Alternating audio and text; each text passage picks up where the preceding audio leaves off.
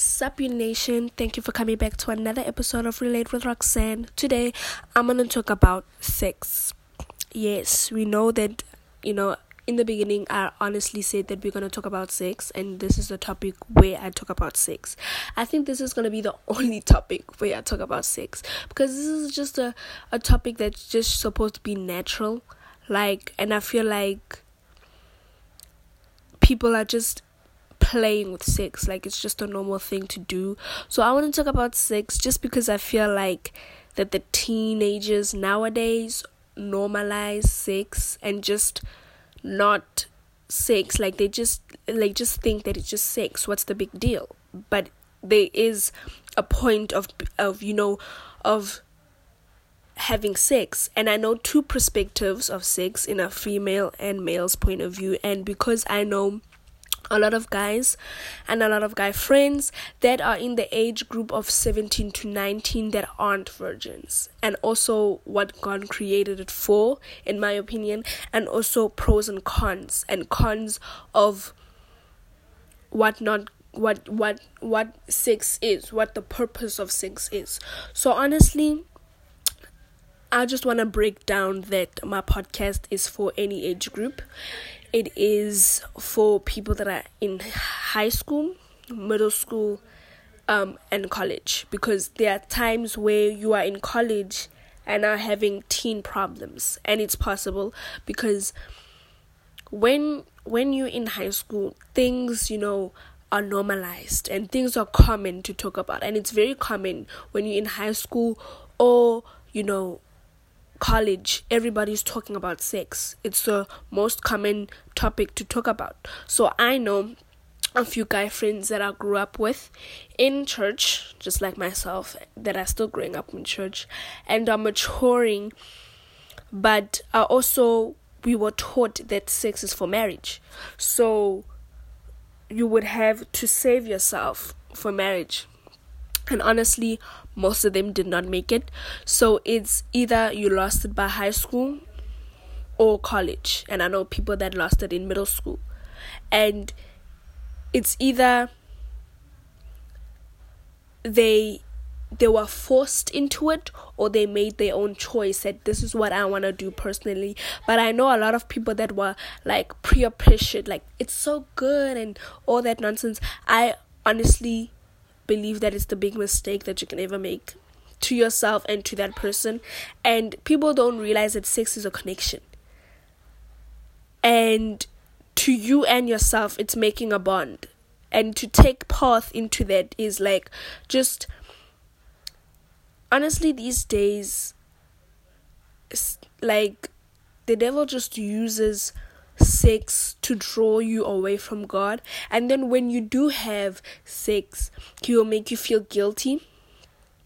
And that will change your personality or change of mind. Everything that you have, everyone that you have, and every time you have sex with someone, you just want to have sex. And then you lose more and more of yourself and the piece of yourself behind. And it's like nowadays, guys are normalized to be sexually active and it's made them look cool and get praised for it while while I think that I believe that it's a price like it's an exchange for your emotional and spiritual worth, your truth, your growth, and I think that it's not worth it.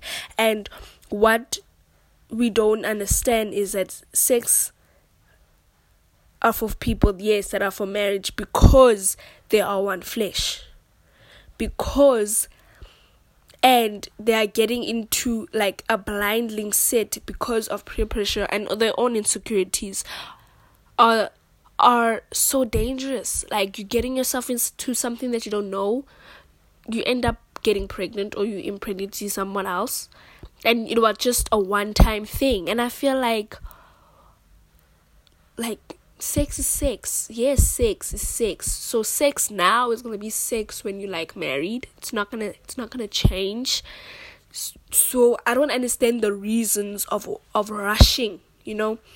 So if you are doing it, stop because your emotion and spiritual connection with God is not worth, you know, is not worth it and you can come back from it because you can't run too far from God. It's impossible to run from God, you know? And so if you watched like if you watched and listened you know to videos of people losing their virginities and you know people that are you know on live and their boyfriends and girlfriends are exposing them and they and it's honestly just girls that end up committing suicide because of the feedback that they're getting that they are thoughts and they are hoes and this.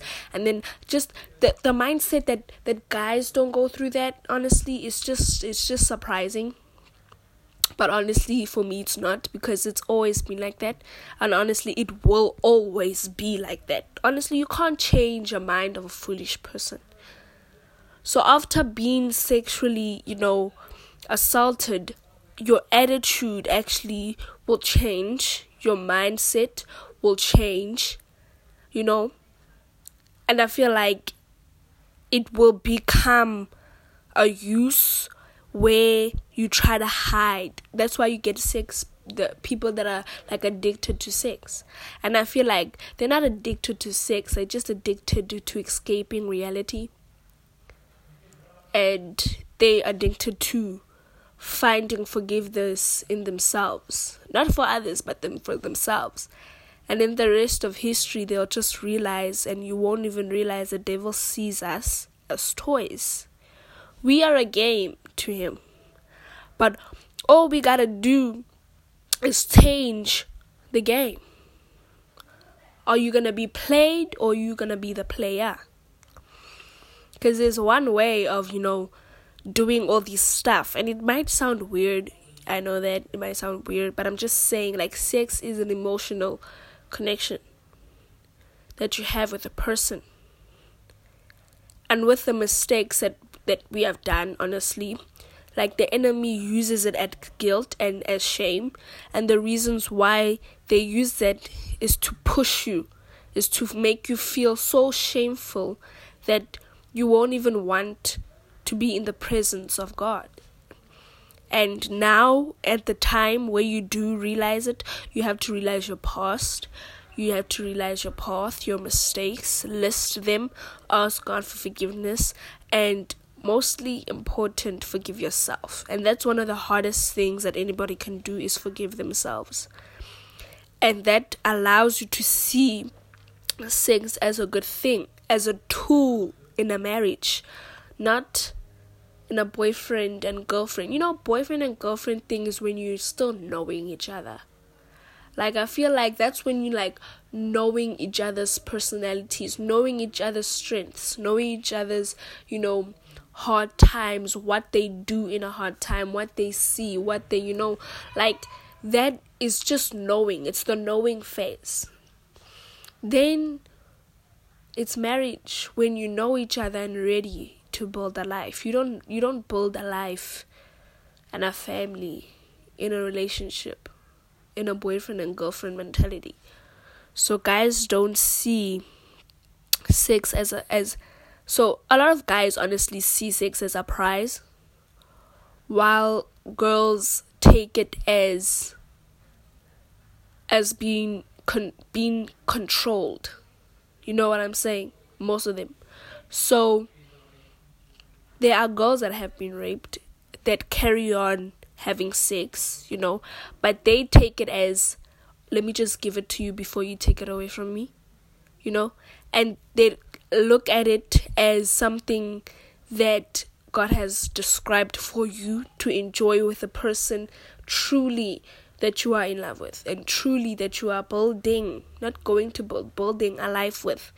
And people don't see it that marriage is a container and sex is a fire. And if a fire is just let loose, it will destroy you and if it's in a container, it can light up a room. It can be a spark in a marriage. And I feel like Christians are like content to try and sound above other people, which is not true. You know, if you feel that way, then you are probably the one that is insecure. I'm just saying, you know. And I also like think that drove like cult just drives people away from purpose and I've realized if you don't speak about the things to God and if you can't come to term of our shame and guilt can never you know use us and put us in a position where we feel like we are 13 14 16 you know what i'm saying? And god doesn't call out perfect perfect people you know? And i'm not encouraging a life of sin. I'm just saying as as you fall in love with god you you will you will just desire his presence and then his love becomes a guide of what you want to be loved like. You know what i'm saying? And which is most importantly like in a company where he is. Like i feel like that should be an example of any relationship. In any relationship like you and God should be a great example of a relationship. And I feel like God should be your first priority in everything you do. So like I just I just don't don't get it. Don't don't understand why you know these stereotypes that guys are like this and women like this I like it's just it's just dumb, but we can't fight with that stereotype because I don't fight with idiots. I am not gonna stoop to a level of a fool to make myself look like a fool, you know? So, anybody can make that stereotype, and the foolish people will follow it. And I feel like sex is something for marriage it is something for marriage and we shouldn't use it as as just a game it's not a game. It's it's life you know? And i feel like people are using it as something just to toy with because i'm in a relationship i can have sex. No. Because you are in a marriage you can have sex. And that's how it works. And that's how i feel that it should work. And i feel like my parents have also taught me to to just abide by the book like you can, you know, just word by the book. And a lot of people, you know, struggle with just that one thing, like just wait for sex. And a lot of people struggle with that. And I feel like we need to just find a place where something can replace sex. I'm not talking about drugs or alcohol. I'm talking about the presence of God can like just switch your mind into something more more you know like thrilling more exciting more more more loving and more caring and more doubtful. And i feel like if we build the relationship with god you will find a purpose in your life